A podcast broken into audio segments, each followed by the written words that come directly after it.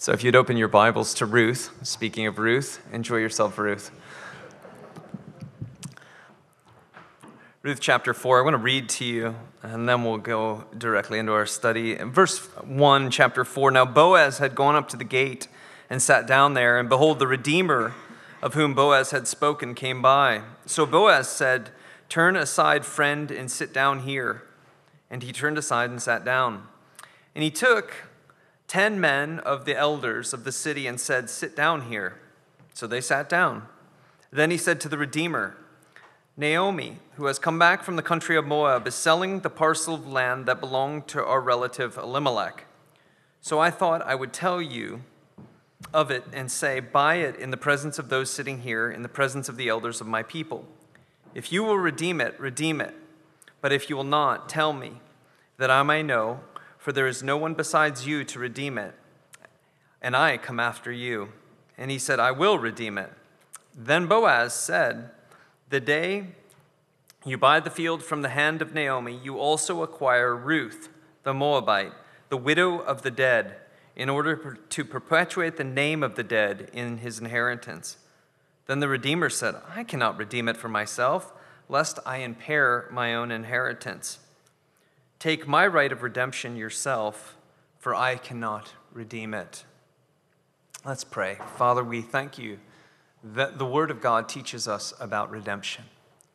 It teaches us about what it means to seek you and to follow you.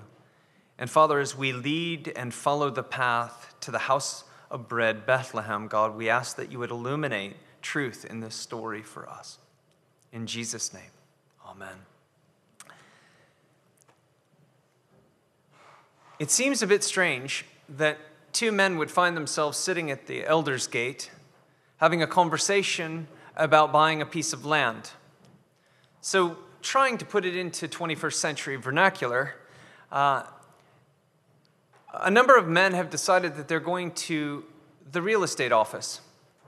Why? Because a piece of land has come up for sale in Dundee, and someone's trying to find the title deed and figure out exactly who owns it. But the community knows who owns the land, and so the goal is to make sure that the land gets redeemed. But the land itself is tied directly to a man who no longer is alive. And so the inheritance has to pass from one man to another. Now, if we're in the context back in Bethlehem, we know this that there is no man left to redeem Naomi and Ruth and the land. And because there is no one to redeem it, it falls in line to the closest relative.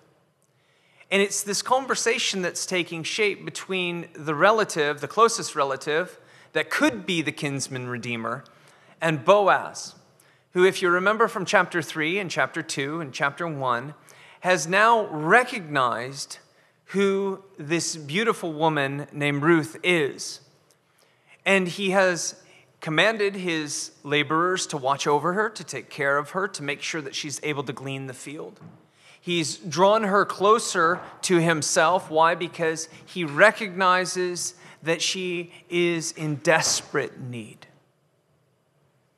He also recognizes that Naomi, a Jew, is also part of the family the question for us, I think, sometimes is that we have conversations as well about the importance of taking care of one another, the importance of seeing the needs in our community, this, seeing the needs around us. And the question for us is what level are we able to go to make sure that redemption goes forth?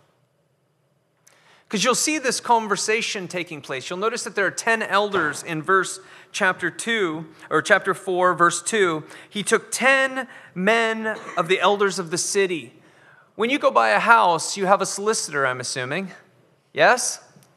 And typically that would take up that concept of being a witness. In this, con- in this case, he's taken 10 men with him. Why? Because he wants to remind us that there is an order to following the Torah law. And there's an ancient tradition by which things get redeemed. In our 21st century, we need to remember that we are 2,100 years away from an ancient tradition by which things, lives, people, situations are redeemed. But we're never called to forget it. We're called to remember it continuously. And so we remember, even today, the great sacrifices that people made on our behalf. But it's going to be a sacrifice again for the man of Boaz. Why? Because he is going to walk into a situation by which he is attempting to redeem something that he cannot yet redeem. How many of you have family members who you wish would have redemption in their life? You recognize they're not there yet. And you seem like you don't have the power to do it. And let me be fair and honest and forthright to say you don't. And so we pray. And so we seek the Lord. And so we read our Bibles. So we seek the ancient traditions. Why? Because redemption still exists. And it's still a place and a concept that the Lord uses to deal with us redemption. And the implementation of redemption in our lives is vast and takes shape in various areas of where we live and where we serve. I want to read Psalm 50 to you for a moment. And it's an interesting one because it, it comes with an aspect of honor. And I, I want to I want to read that in this passage of Scripture. Um, notice in verse 4 in the second half of the verse, he says, If you'll redeem it, redeem it. But if you will not, tell me that I may know that there is no one besides you to redeem it, and I come after you. There's an element of honor in Boaz's approach to redemption. He has brought forth this situation by which he knows that the ultimate outcome is through a specific way, a specific order, a specific person. And so he brings this kinsman redeemer to the court and the judgment, because that is exactly what's taking shape at the elder gate. They're having court. The solicitors are there, and they're buying a house. We also know that the, the Hebrew word uh, zakain, which is Hebrew for elders, actually does not mean elders like we think of in the Bible. In a, if you will, and please forgive me, it literally means old people. Old people. Why? Because they have the wisdom and the knowledge to remember the former things. We're told in the scriptures to remember the former ways in which you, fi- you walked. And in those ways, walk in them and teach your children, train your children continuously from generation to generation to walk in those ways. Why? Because from it will come redemption and blessing. How many parents do we have? Yes, we have lots of parents here, don't we? How many grandparents do we have here? Right? Very important. Why? Because it's the former ways, it's the message that you carry with you that actually brings forth redemption, that reminds people. And this is what's happening in Boaz's life. He's brought forth the other kinsman redeemer to the table to say, if you can redeem it, show honor why? Because they that honor the Lord will be honored. Psalm 50 offer to God a sacrifice of thanksgiving and, and pay your vows to the Most High. Call upon me in the day of trouble, and I will rescue you, and you will honor me.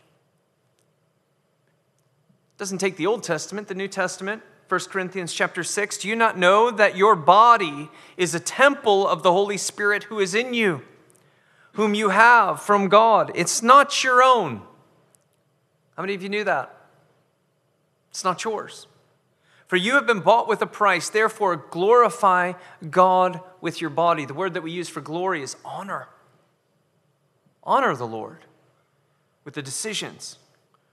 Romans 12, verse 1, he picks up again on this. Therefore, I urge you, brothers, by the mercy of God, to present honor your bodies as a living sacrifice, holy and acceptable to God, which is your what? Spiritual service of worship.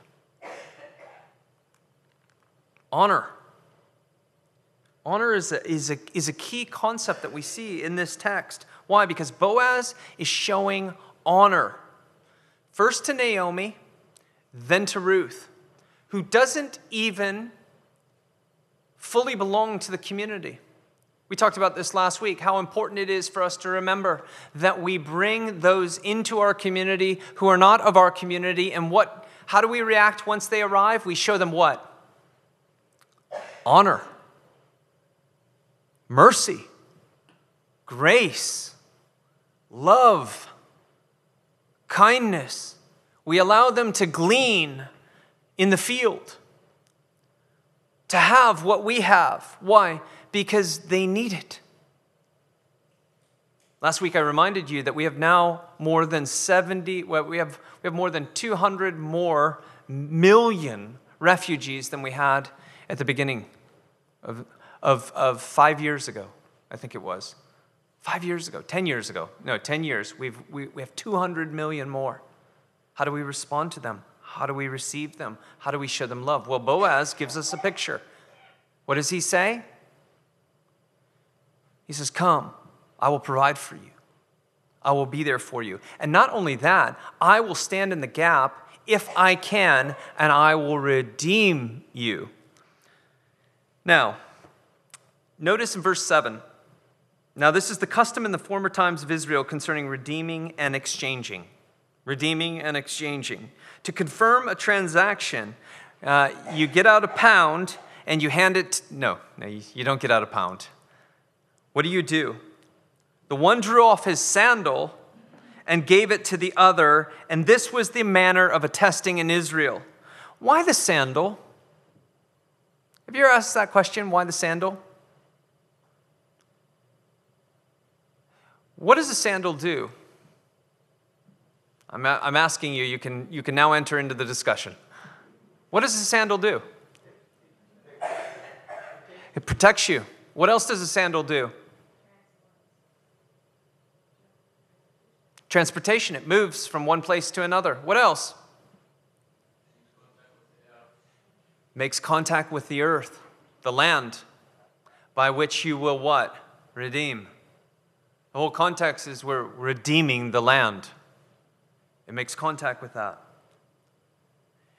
The one drew off a sandal and gave it to another, and this was the manner of attesting in Israel. So when the Redeemer said to Boaz, This is the man that we don't know his name, isn't that interesting? He's in the Bible, but he, we don't know his name. He said to Boaz, Buy it for yourself. And he drew off his sandal. Then Boaz said to the elders and all the people, You are my witnesses this day. I have bought from the hand of Naomi all that belonged to Elimelech, and all that belonged to Chilion and Mahlon. Also Ruth the Moabite, the widow of Mahlon, I have bought to be my wife to perpetuate the name of the dead in his inheritance, that the name of the dead may be not cut off from among his brothers and from the gate and the native place. You are a witness this day. You are a witness this day. You are someone who has evidenced something that is taking shape, a transaction. Now, I want, I want, to, I want to ask you this question. Did you notice the depth or, or the in depth process of the transaction? First of all, it's premeditated. They actually went through it. He, he had a plan in this redemption. He wanted to follow an order, but he had a plan. The second thought is that it was thought out. Boaz didn't just show up at the elder's gate with 10 friends without a plan. How many of you, how many of you have ever gone shopping without a plan?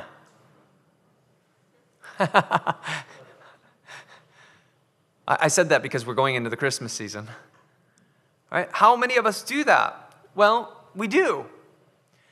And I, I, I remember watching uh, Shang, Shang-Chi, Shang-Chi, the, the Avenger movie that we, we went out to. And I, I remember this one quote. Um, had really great fight scenes, but I do remember this one quote. And the one quote was this If you aim at nothing, you will hit nothing. You ever said that?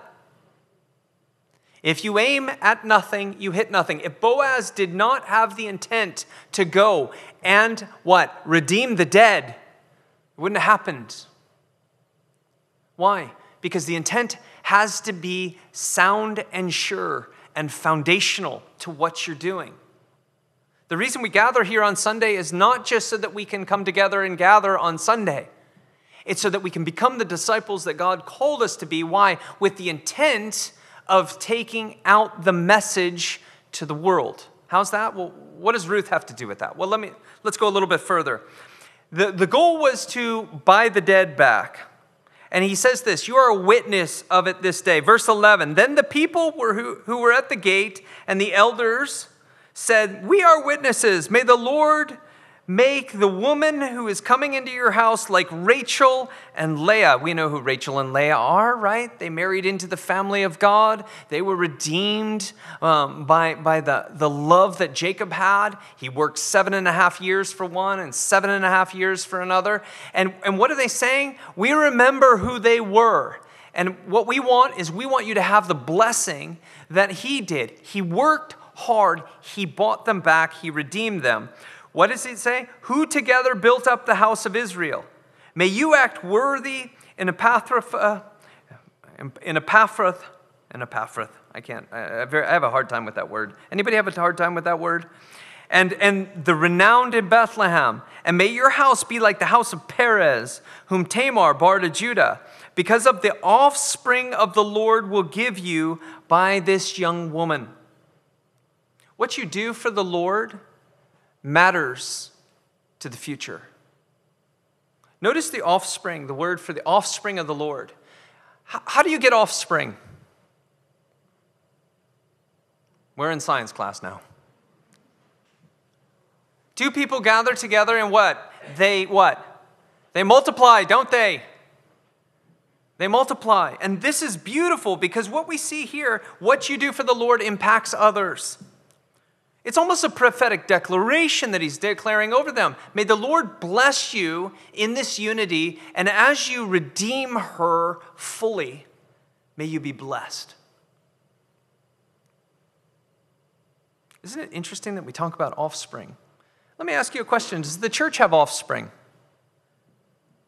Does the church have offspring? What does it take for the church to get offspring?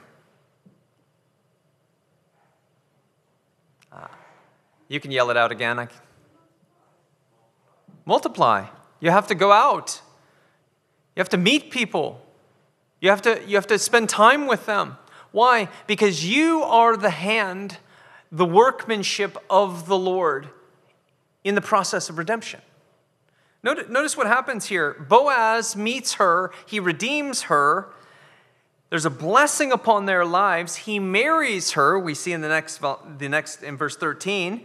She becomes his wife. They have a child. Blessed be the Lord who has not left this day without a redeemer, and, and may his name be renowned in Israel. And then it says this He shall be to you a restorer of life and a nourisher of your old age. For your daughter in law, who loves you, who is more is more to you than seven sons, has given birth to him. What has happened? Naomi, who was the beneficiary of saying, Go home to Moab, don't follow me to Bethlehem. You'll do better if you just go back to your own people, if you stay in your own, you know, foreign gods. And what, is, what does she say? Your God will be my God. Your people will be my people. And Ruth takes a journey to follow her. And out of that journey begins the story of redemption. Now Naomi sits back with everything fully redeemed, her land sold to Boaz, redeemed of the Lord, so that she might glean from it. And what does that mean to us? That means this that God is a God of redemption. He's a God who rescues. He's a God who redeems. He's a God who sees. And what happens? A son has been born to Naomi. And they named him Obed. Obed.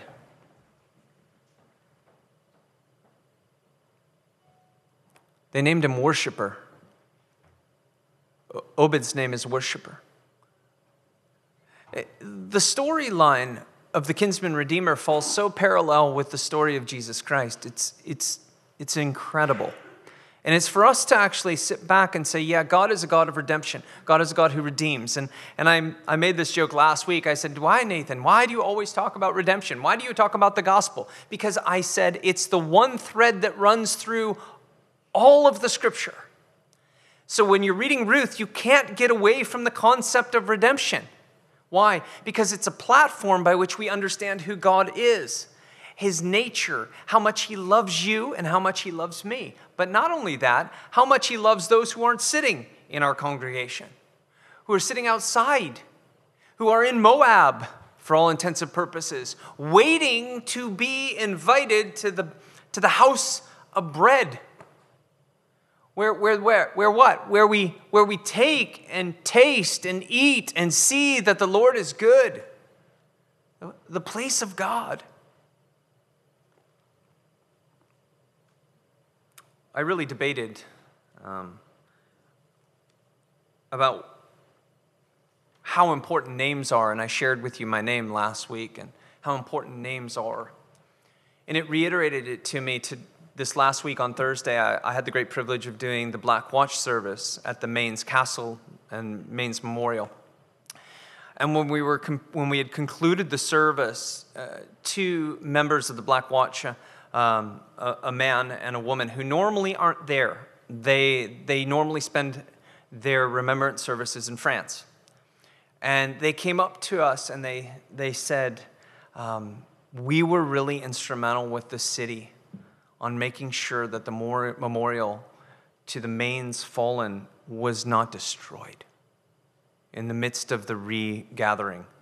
And I, he, he went up to the name of all the different folk and he started talking about the names of the people on the side, which I think they used, uh, they tried to sandblast it, and some of the names have worn off um, because the, the rock was real brittle. But, but one of the names he knew the uncle of, and who was famous for his exploits with inside the Black Watch. And I, and I think it's interesting that, that God knows who we are. God knew exactly who Naomi was, and he heard her cry. She was bitter, she was, she, she was depressed, she thought God had forgotten her. Her sons and her, her husband are gone. And yet God never forgets. He always remembers, He always redeems. And even those times in those valleys when some of us have said, well, you know what, God has forgotten about me. No, He hasn't. He has not forgotten about you because God keeps his promises. And uh, as Stephen said, he's 100% good all the time. And I, I find it fascinating because at the end of the genealogy, gene, the genealogy points us to King David. And at the end it says, Now these are the generations of Perez. Perez fa- fathered Hezron. Hezron fathered Ram. Ram fathered Abinadab. Abinadab fathered Nahshon. Nahshon fathered Salmon. Salmon fathered Boaz. Boaz fathered Oban. Obed, not Oban. Nice place to go to, not the name. Obed fathered Jesse. Jesse fathered King David. The whole story of a woman being grafted into a nation signals this that Ruth, the Moabitess, would find her line grafted into the, to the one line of Jesus Christ the Messiah. Which signals to all of us that God is so gracious because you know what He did? He took a fallen woman who worshiped a fallen God, who was outside of the community of faith, and He, in His divine wisdom, grafted her into the line of Jesus Christ who redeems all people. First to the Jew, then to the Gentile. For God so loved the world that he sent his only begotten Son, that whomever believes in him should not perish, but have everlasting life. A staple verse of redemption. A woman on the outside brought in the inside. This morning, it's, it's 8 o'clock in the morning, we gather together for prayer. And one of the key themes for prayer this morning is that, and little did you know that I was going to be preaching this message because I never share my message. But the key, the key theme was this that God would begin to bring people into the life of the body of Christ. That those people that we know who are on the outside would be brought closer. But I want to close with this that, that it has to have a master plan. Boaz knew the plan. I must go to the gate. I must bring those who are with me with me. And when we're together, we'll have more power to witness. We'll stand in the truth, in the order of what God wants to do in redemption. We'll stand together in it. And as we witness the life, the land, and the beauty of those two women redeemed, we'll stand in the blessing. And you saw that when the elders said, We bless you. As we are a church, our, our central role is this that we would be the hands and the feet and the, the body of Christ to a world that needs us more than ever. And as we come into Christmas, how many of you are starting to listen to Christmas songs? Kind of geeky, I know. I downloaded another one yesterday. I had it in the car. I listened to it in nine hours in Glasgow. It brought me great cheer being in Glasgow. I needed that Christmas music. What did it remind me? It reminded me that we have a Savior that came through the line of David, through the line of Obed, who has brought again for us redemption. And so, as you walk through the stores and you hear the person next to you who you know probably doesn't normally attend church singing Christmas carols, thank the Lord Almighty. And when we hear about Jesus Christ and his goodness this Christmas, May we not be those people that say, well, you know what, I'll let somebody else redeem it. No, I have a plan. I'll be the active goer as the church. Why? Because, because we are the body of Christ. We are the bride of Christ. We are the ones who stand redeemed. And we have a kinsman redeemer named Jesus Christ who is the one standing, who had a plan for you and me on a cross where it was blood red, his life laid down for the whole of the world. So we gather together again to remember those who make sacrifice. And we also remember those who are called into a place of redemption. And so I, w- I want to stop and I want to pray for those in our families because a lot of times that's where we need the most work immediately. Amen? We need God to show up in situations in our families. And so I want to I want to I want to invite you into that space in which you stand as the body of Christ. You stand knowing that your kinsman redeemer has laid out the master plan for your family and we'll pray for them that they might know the love of God, that they too might be restored into a land, into a place in which God moves on your behalf. So you are active. As we pray together, you are active in this restoration. And some of you feel like you've been put, up, put to the side, like Naomi. You've been kind of cast out. You know, you don't really have a plan in this. Yes, you do. And if you feel that way, I want to I wanna say this to you um, come before the Lord because He's got great things in store. And as we approach the Advent season, the Christmas season, I want to say this that Jesus Christ is still the Redeemer. He is still the one seeking us and loving us and drawing us. And He has redeemed us by His blood. Amen? Let's pray. Father, we thank you that you are God and there is no one like you. Father, we praise you for your goodness to us. And we thank you for the story of Boaz and Ruth and Naomi, God. And we are reminded that you are the great kinsman redeemer. That in the whole linear aspect of history, God, you, your thread is this that it is red and it runs through by the blood of the Lamb, and that you are a Redeemer, and that you restore families. And so, Father, we lift up our families to you. If you have a family member who you know needs the Lord, just lift your hand to the Lord, and out of the volition of your will, the Lord will see you engage. Lord, we pray for our family. Pray for those family members who, who have said they want nothing to do with Jesus. They want nothing to do with redemption. They think they've, they've worked out their own life, Father. They've walked back to Moab. Father, we pray against that. Father, we pray that they would one day say, through us, your God will be my God. Your God will be my God. Lord, you have called us into this place. And so, Father, we pray for our, our brothers, our sisters, our aunts, our uncles, our children, our grandchildren, even our great grandchildren. We thank you for John Dean's heritage in the Lord with his first great grandchild being born yesterday. We think of these things and we pray for our family that you would raise up men and women of God who love you with all their hearts, their minds, their souls, and their strength. We also pray in redemption, God, because Jesus, you heal in redemption. We pray for those who are sick.